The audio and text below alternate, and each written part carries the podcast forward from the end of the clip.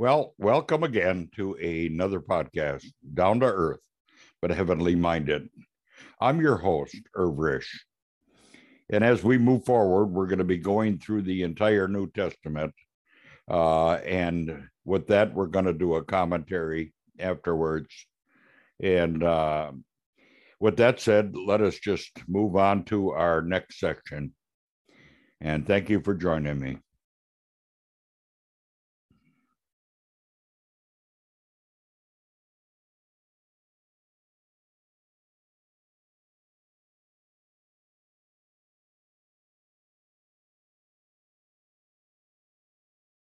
Chapter 18 At that time the disciples came to Jesus, saying, Who is the greatest in the kingdom of heaven? And calling to him a child, he put him in the midst of them and said, Truly I say to you, unless you turn and become like children, you will never enter the kingdom of heaven. Whoever humbles himself like this child is the greatest in the kingdom of heaven. Whoever receives one such child in my name receives me. But whoever causes one of these little ones who believe in me to sin, it would be better for him to have a great millstone fastened around his neck and to be drowned in the depth of the sea. Woe to the world for temptations to sin! For it is necessary that temptations come, but woe to the one by whom the temptation comes. And if your hand or your foot causes you to sin, cut it off and throw it away. It is better for you to enter life crippled or lame than with two hands or two feet to be thrown into the eternal fire. And if your eye causes you to sin, tear it out and throw it away. It is better for you to enter life with one eye than with two eyes to be thrown into the hell of fire. See that you do not despise one of these little ones, for I tell you that in heaven their angels always see the face of my Father who is in heaven. What do you think? If a man has a hundred sheep, and one of them has gone astray, does he not leave the ninety-nine on the mountains and go in search of the one that went astray? And if he finds it, truly I say to you, he rejoices over it more than over the ninety-nine that never went astray. So it is not the will of my Father who is in heaven that one of these little ones should perish. If your brother sins against you, go and tell him his fault, between you and him alone.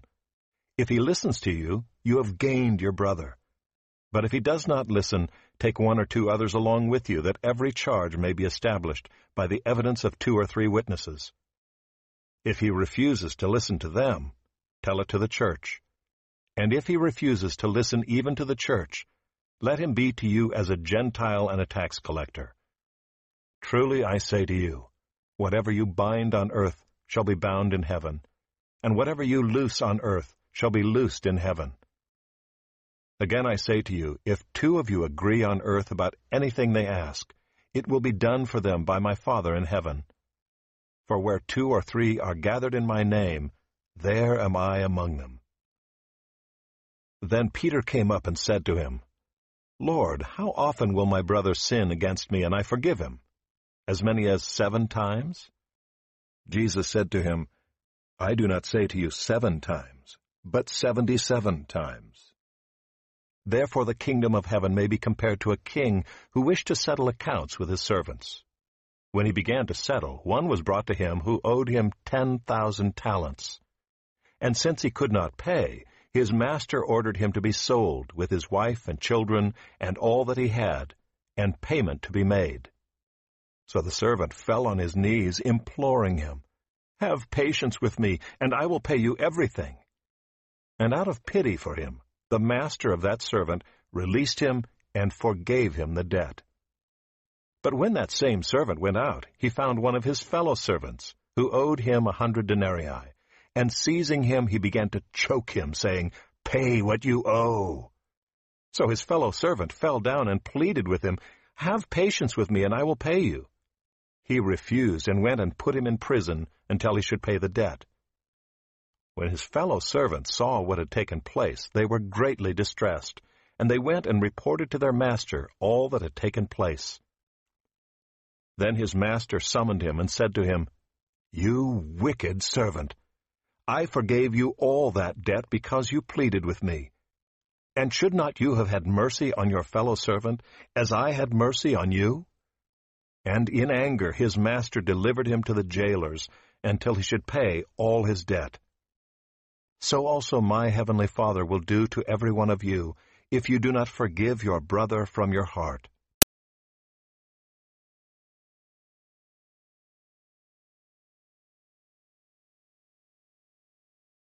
Matthew chapter 18. 11. The king instructs his disciples, chapters 18 to 20. A. Concerning humility, 18 1 6. Chapter 18 has been called the Discourse on Greatness and Forgiveness. It outlines principles of conduct that are suitable for those who claim to be subjects of Christ the King.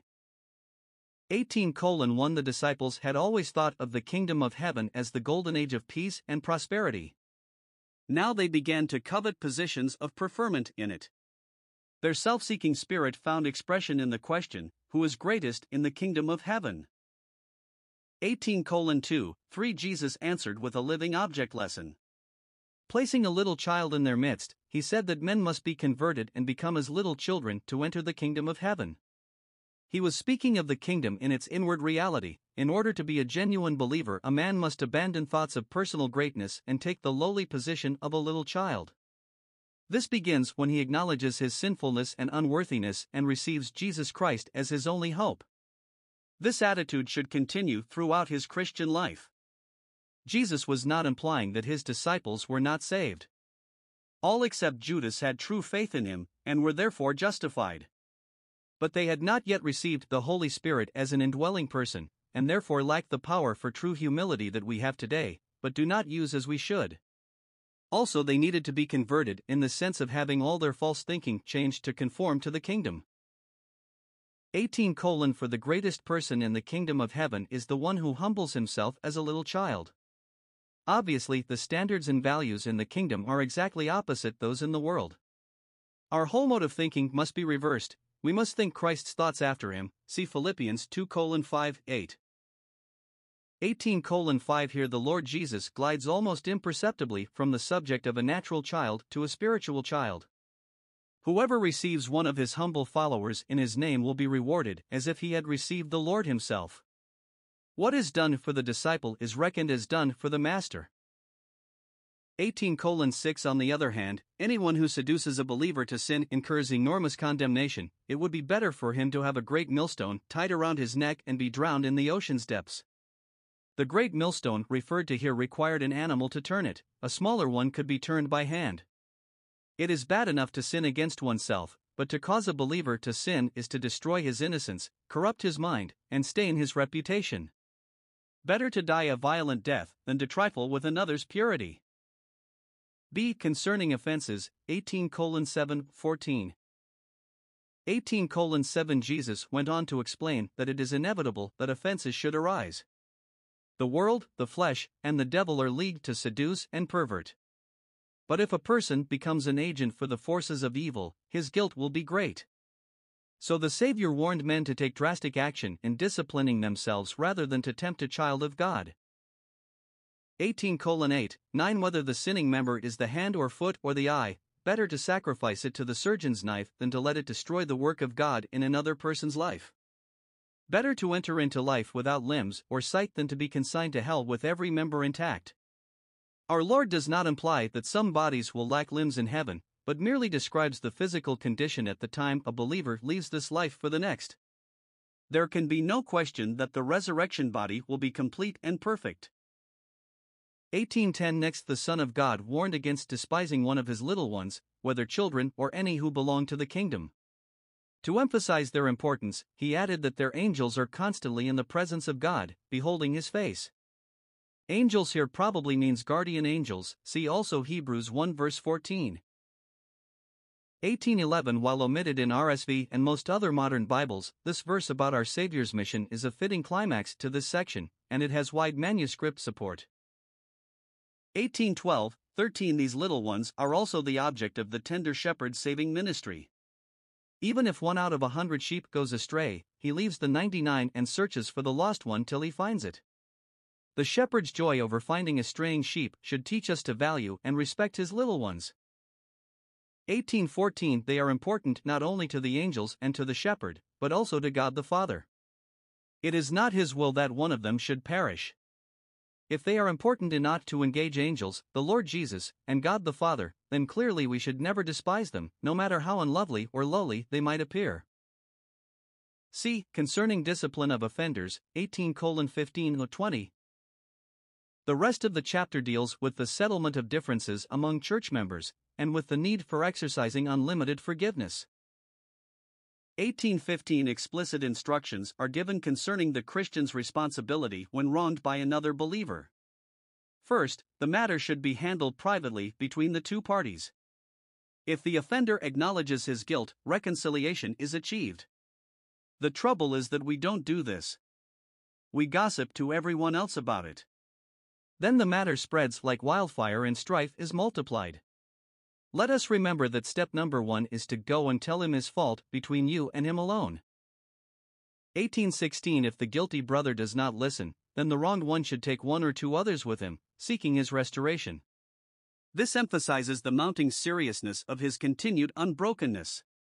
But more, it provides competent testimony, as required by the Scripture, that by the mouth of two or three witnesses every word may be established.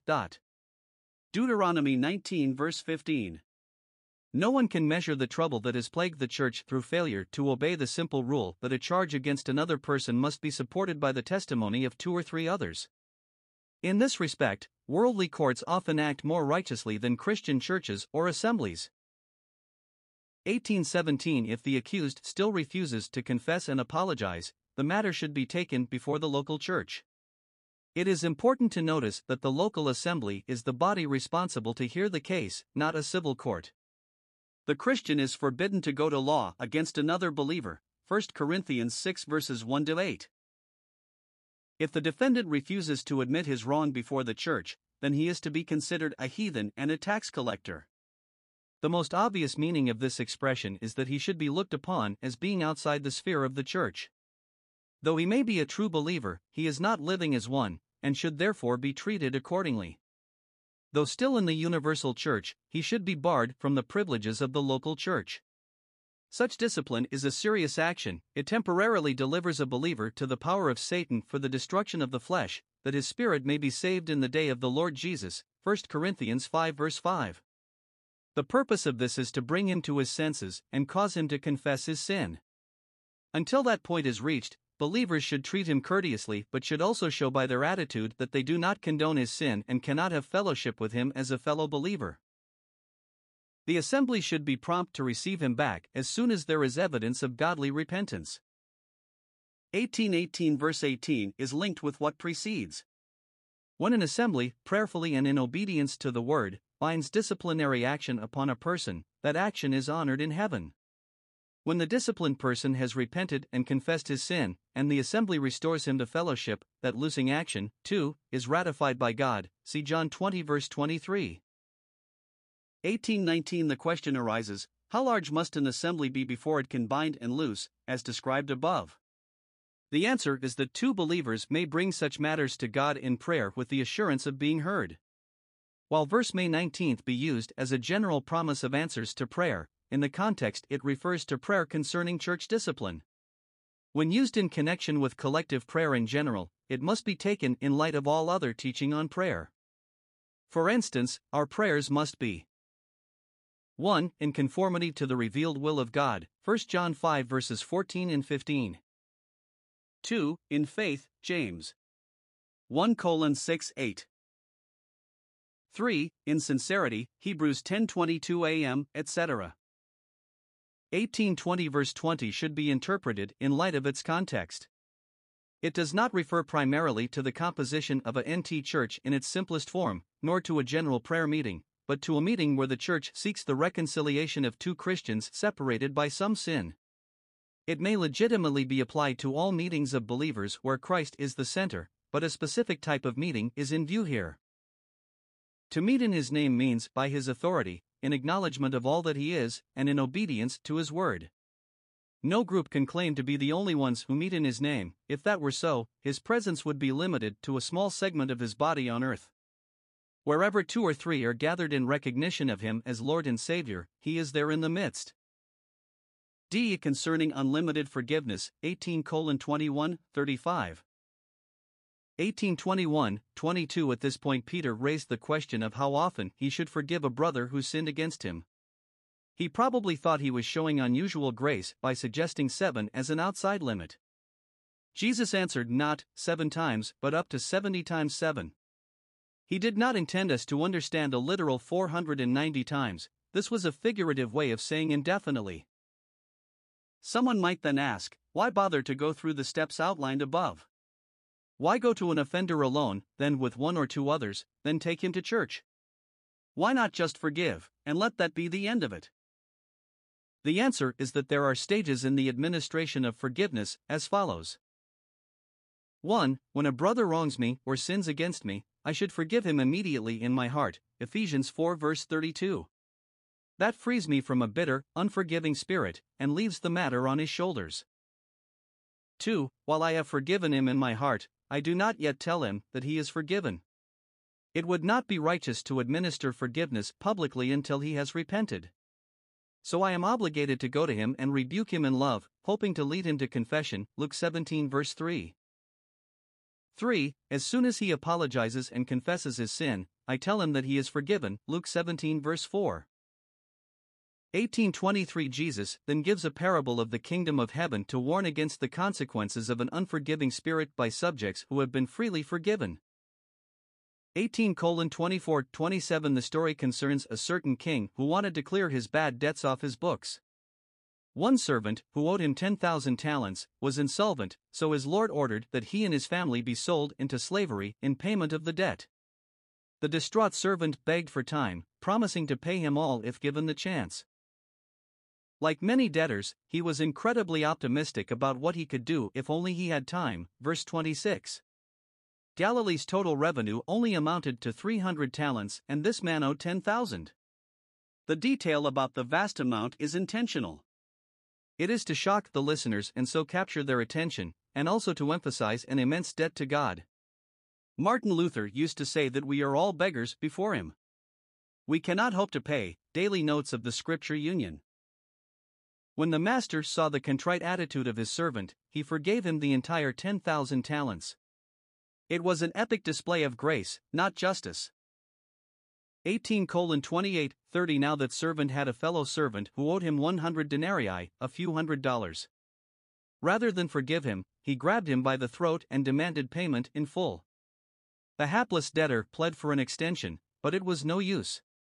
He was thrown into prison till he paid the debt, a difficult business at best, since his chance of earning money was gone as long as he was imprisoned.